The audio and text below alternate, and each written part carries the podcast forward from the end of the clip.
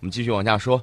其实呢，这个周末好消息还是不断的。嗯啊、最让我们注意的消息就是我们的中段反导拦截实验又成功了。又成功了，这啊个为什么成说又？呢？嗯啊， 二零一三年一月二十七号的时候，嗯我们是首次陆基中段反导拦截实验成功。嗯哎，我觉得这是一个非常好的消息。其实呢，等于说是告诉美国，你想玩这些什么东西，啊哎比如说什么萨德呀什么之类的，你未必能玩得成，我们嗯一定做得到。而且这次我觉得非常的自信，我们这次是首次在这个央视新闻联播里头播放我们中断反导拦截实验的现场画面。嗯，这个呢就非常的给力。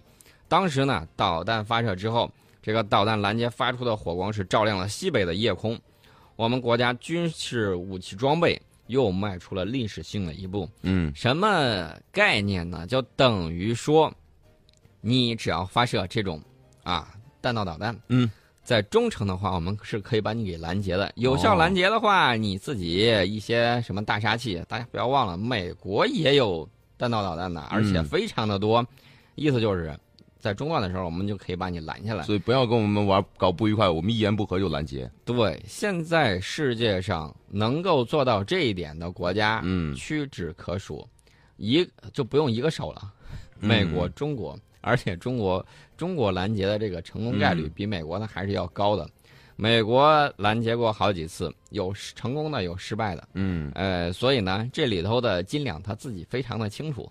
呃，俄罗斯一门心思就说：“你别玩这个立个扔，啊我就是要把我的白羊，啊、种的更粗更大。嗯你，他这就等于说一言不合我就给你种白羊，你不服你就试试。”嗯其实俄罗斯非常的清楚，美国的这个反导系统啊，未必能拦得住，对未必能拦得住。他说花费这干嘛？我就使劲儿把我的矛做得更强。嗯，你不是天天说你的盾坚固吗？那嗯咱就试试。试一试，早晚给你戳破了。所以说呢，美国 一看有些国家是下不住的，嗯为什么呢？水平相当，对有的呢像这个战斗种族，那就是熊的力量，对，他就是喜欢你玩就这哪个。怕科技上你稍稍领先一下，这个战斗的意志也不一定能赢得了人家。战斗意志没有他强。嗯那么我们看到呢，美国美国这个国家利益双月刊网站呢，最近一天最近一段又登消息了啊排名啊，这个排行还榜排什？么啊呢？说句实在话，我们八零后其实不太喜欢这个排名，嗯从小就被排来排去的。我们最讨厌跟别人比了，对，啊尤其是上学的时候，这这第一名是谁谁谁奖励什 么什么什么三好学生啊，对吧呃从来看没来咱想俩都是鸡，有些呢我们都是这个学渣，不是学霸。那么这个排名啊，有的时候我们看看这个排行榜还是有作用的。嗯这个国家利益双月刊呢，就说到二零三零年，世界最强大的空军将是人们非常熟悉的，名列其中的主要是传统的空中列强、嗯，啊，尤其是美国、俄罗斯、英国。哎然呀，后他不忘提我们说，呃中国将成为名单上的新秀。哎呀，我们名单也上的新秀，我们也是列强了我啊们！三零年呢，啊、他说到二零三零年，他说嗯中国将继续打造与世界第二经济体地位相称的这种空军力量。呃，美国实际上呢有三支固定翼的航空兵，美国空军、美国海军还有美国海军陆战队。美国海军陆战队的飞机，它如果拉出去的话，有一些中等强国甚至比不上美国海军陆战队的这种飞机。那么同现在一样呢，美国仍然相信到二零三零年，这些仍然构成地球上最强大的空军。嗯那可不是世界警察嘛，全世界都在这儿折腾。嗯呃，我那个微信朋友圈里头有人就问了，说这个德国嗯，驻德美军其实呢离那个地方就是发生恐怖袭击的事情比较近，说这波凶手为什么不去找美军基地的是这啊个晦气呢？美军基地，美国在德国驻军，人家可是说打说掏枪就掏枪的、嗯啊，所以说呢，那波人自己心里也不都敢清楚。嗯找这种薄弱的环节下手。那么美国呢？他说到二零三零年的时候，它大概有一百八十七架老的 F 二十二，然后还有一百七十八架雷达和红外传感器进行大幅升级的 F 十五 C。那么美国空军呢，计划购买是一千七百六十三架联合攻击机的大部分，其实就是 F 三十五了。它要替换 F 十六 C 和 A 十。我个人觉得它的这个一千七百六十三架的这个计划过于庞大，这 F 三十五已经是一个巨大的坑了。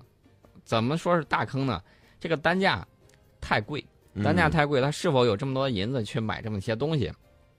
大家不要忘了，这些东西其实相对来说还是比较便宜的，一一千七百六十三架，你把它每个都乘个一亿美金，嗯也不过就是一千一千七多百亿亿，对吧？？嗯大家不要忘了，维护呢、对，保养呢、飞行员的价格呢，嗯，呼啦呼啦全上去了。 何况他的这个飞机不能做到每架一亿美金，嗯，比这还要贵，还要贵，还要贵。那么到时候我们想，美国未来的这个经济，只要它的数据不掺假的话，他敢实事求是的讲吗？反正特朗普是说真话了，特朗普呼呼啦啦说了一溜儿东西，呃，跟美国现在的这个经济数据，大家再一去一对比，就会发现，要么是美国经济数据在掺水，要么就是特朗普在说谎。我个人觉得特朗普说谎的可能性比较小。对，我也觉得，就是他这个人虽然有时候爱说一些大话，说一些狂言，但是他说出来很多数据其实是是美国的这个病根儿所在对啊，直言不讳的就说出来了。那么到底是什么情况？我觉得美国的事情美国自己去做。嗯呃，但是他把这个英国嗯啊，英国也算作传统上的空军列强，然后还说我们是新秀，这个我传不太统同空意，军列强，这个我不太同意啊。为什？么呢？因为英国现在有多少战斗机？现代化的战斗机没多少吧？不太多吧？嗯英国的这个战斗机数量，第一在那儿摆着，第二，这个英国呢有没有下一代战斗机计划呀？有，嗯哦买美国的 F 三十五 啊，就是只有买这就一行项，了。嗯他只剩买了。那么我想问一下，这样的情况下，如何能够位列列强五强之前三强？人家嗯对还是列强，还前三甲，这这个我觉得不太可能，嗯这个我真的觉得不可能，因为英国自己的这种已经放弃了战略空军的想法。英国有没有一个好的空军的传统的历史？有，嗯它的历史非常的悠久，但是当年被美国坑的也是非常的厉害。嗯当年呢，英国打算自己造很多东西，包括五十年代的时候，它的这个流星啊，这些战斗机都还是很不错的。嗯，但是设计呢，有时候在我们来看啊，这个啊大英帝国的这个审美跟我们的审美不太一 样，呃，就有点儿怪啊、嗯也就是说有点怪吧，反正各自的审美情趣这不好说。战斗机呢还是挺好的战斗机，后来呢他又继续造，继续造，美国就过来坑他，说你别造了，我们打算联合弄一个这个，然后弄完了之后 就是个大坑，哼啊往那儿一撂，说不玩了。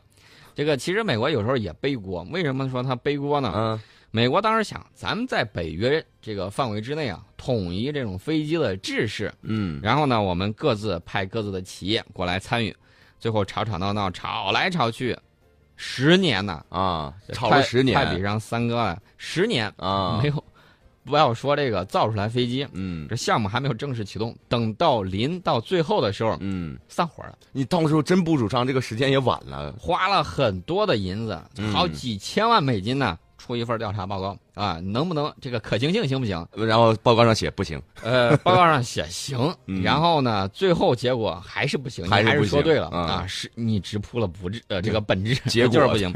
最后美国一看这么坑，得了您的，嗯你们都不要再在这儿瞎掺和了，因为各个自的这种国家，它有各自的这种厂商的这种利益。对，啊，大家就在一块儿，嗯，一个制式吵来吵去，呃，十几个国家、十几个国家在那儿吵，所以说呢，这事儿就没办法。嗯没办法，美国心一横，就说这样吧，你们也别造了，嗯我自己造出来 F 三十五，你们统一装备我、你这个，们来买我们的你来买我的就行，啊，好嘛？然后呢，其他国家说那成，呃，呃，结果呢，这个就是一代名机 F 三十五，这是世界上威力最大的战斗机。嗯为什么这么说呢？还没有出世。就把欧洲强国的这个战斗机，下一代战斗计划呃全都胎死腹中。啊，这呃都都听他的嘛。啊然后你就看为什么他的飞机用来用去用去用来就是没有更新，原因啊就在这儿，就搁这儿就撂着。等 F 三十五呢，就等 F 三十五，那那法国呢比较精明一点。嗯法国一看你们这样乱搞，我得也有点我自己东西对也不行，也不行的话，我自己玩我的阵风去。啊，所以呢，这个法国就去玩他自己的东西。嗯欧洲这个联合战斗机呢，折腾来折腾去，也就几个国家装备嗯啊。说句实在话，把欧洲的这几个传统空军强国，你要是搁到列强的前五位，嗯，我个人表示那是不服的，最起码前三甲你是不可能进去的。我就问一下，你有五代机吗？对啊，没有，啊没有任何一个国家有这样的计划。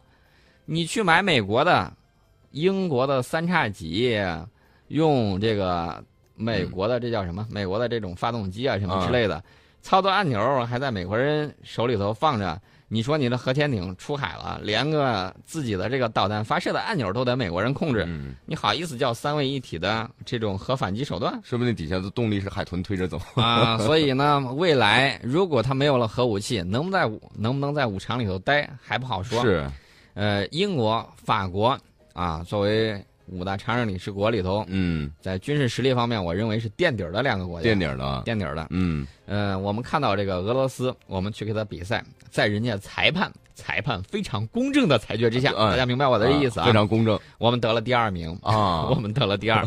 如果说这个换任何一个第三个国家的裁判嗯去弄的话，都不会说这样的话。啊，然后呢，还临时加了很多项目，种种的这种限制，大家就明白，俄罗斯的这种陆军装备，嗯相比着我们来说，已经是落后了。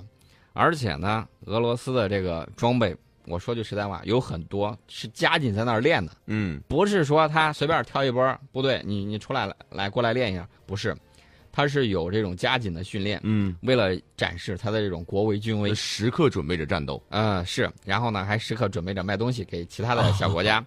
呃，这次呢就明确了拒绝，说你你们不是想派九九 A 来吗？你这省省吧，千万别来。啊，我还打算买点坦克，你别过来砸场 子，你那一千五百匹马力踢过来馆之后，呢我们怎么弄啊？是，不好说。所以说呢，这个俄罗斯常规军力来看，我个人觉得啊，嗯这，第二的位置差不多也该让给我们了。哎，让一这是让我吧。个人的这种想法啊，嗯并不代表本台的这种观点，大家要注意这一点。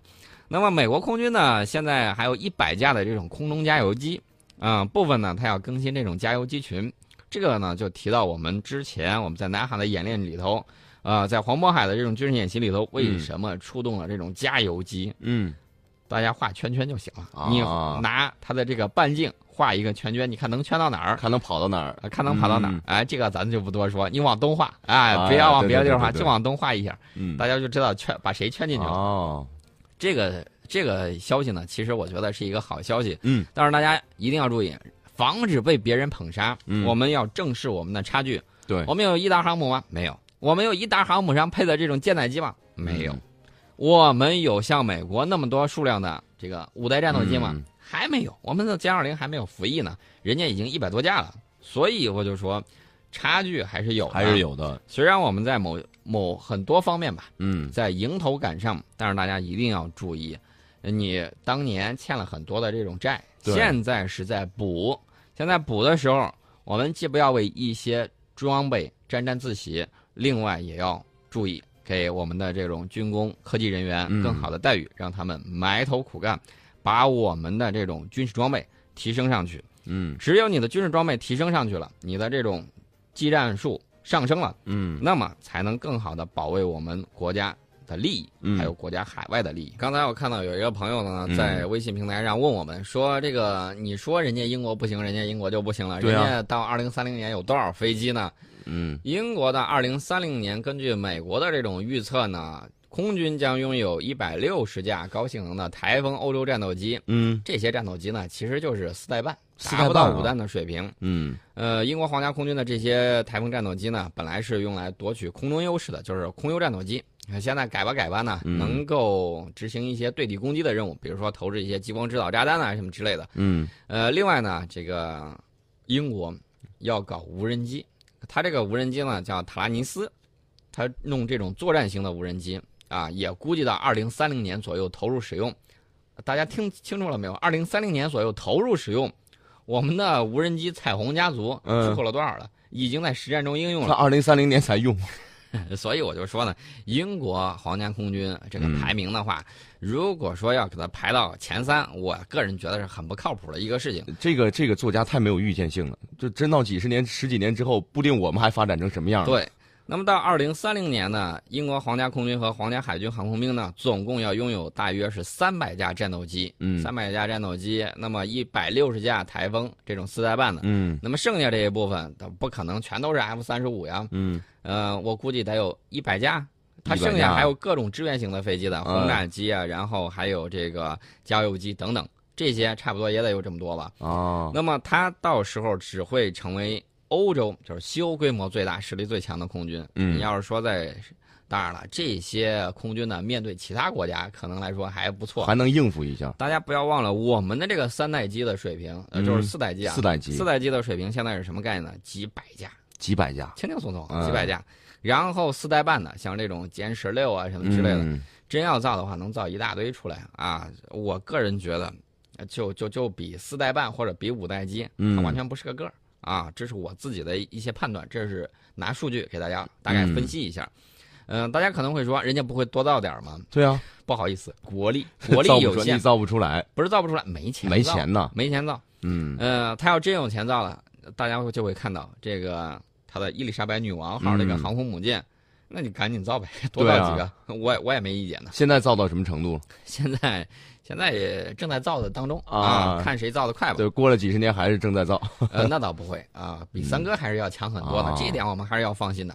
然后这一点真的是要放心又。黑三哥，呃，说不定三哥嗯 三哥心一横，把船又下水了， 这种可能性也是有的三。哥再买，继续买。呃，现在呢，这个澳大利亚澳大利亚的这个网站也有意思啊。嗯现在没事儿呢，大家发现没有？我们经常成为人家的头条。几十年前的对时候，人家都不关注我们，对啊，一弄都是什么。呃，英国和阿根廷打起来了，嗯要不就是别的什么消息跟我们就不不沾边儿。儿，现在我们越来越多了，成为他们的这种报纸啊、媒体的这种头条，对没事儿就过来讨论讨论。基本上我总结了两种，嗯一种是妖魔化我们，说所谓的中国威胁论，嗯，还有一种就是敬佩，不是敬佩，嗯是另外一种， 那什是么这个诋毁我们啊，诋毁，啊，说这个中咱国的这种嗯发展就那么回事儿。啊然后呢，就说有些啊，我我这个是真事儿啊。啊，前一段时间我有一个朋友，他的女儿是在加拿大上学，在嗯加拿大上学，他是在一个寄宿家庭里头。这个寄宿家庭的这个夫妻俩呢，嗯，啊，趁着这个暑假就一块儿过来到中国来看一看。啊第一次来，来了之后，俩人眼都瞪圆了，吃的那是非常的高兴。嗯然后他说：“这美国电视天天胡说八道啊，嗯，他在天天说什么？他看到的是什么？他天天看到的都是我们有多么落后，啊什么情况。他他个人感觉是从这个第三世界到了第一世界，嗯，他是这种感觉。 呃人家大家想一我这想，边哎就吃在加拿饱大吃得好，穿得暖，对吧？他们在加拿大， 然后呢，这个经常收美国的这种电视信号，嗯他看了之后，美国就天天这样黑我们啊。啊然后人家来了之后才发现，谣言不攻自破，对事实胜于雄辩嘛。是，所以说呢， 这个我们就知道在外边。”嗯我们被黑的有多惨，但在外面为什么他们总是黑我？没有什么正面的言论吗？这就有这么言论。啊，这个呢，就是人家舆论战的一种。呃，有些北欧国家啊，甚至认为我们还留着辫子呢。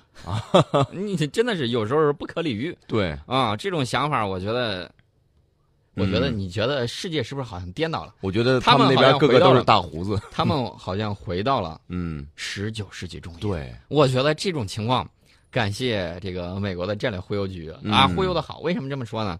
就让他们慢慢的在这种啊自己这种什么欧洲上国的这种啊，迷思之中继续睡下去，继续捧杀继他续们睡下啊去，赶紧这 是最好的事情。不要起来，不要 起来，当然呢，世界是平的。嗯对啊，为什么说世界是平呢？在互联网时代，这个世界上的这种交流啊，嗯尤其是这些商人啊等等，他们的这种流动还是非常快的。不然的话，特朗普也不会让他的这个小孙子、小孙女儿，然后呢去学这个中文，嗯。人家很清楚是怎么是回事儿。而且特朗普最近说，他如果上台，会对中国保持低调且尊重，对吧？呃，特朗普在没上台之前，他也曾经说过，要让我们什么给他的这个工人失业什么之类的负责。嗯，这个呢是经济方面的东西啊，不要老陷到西方经济学的这种话语权里头，嗯，说了多了自己都迷失了啊。所以说呢，哦这个特朗普呢，一样，我们也是听其言观观其其行行。再说了，人家你能不能上希拉里大婶儿还没同意呢，对不对？你俩还得需要 PK 呢。嗯我们呢只需要啊搬个小凳子，前排儿瓜子儿啤酒，等着对看戏就行了。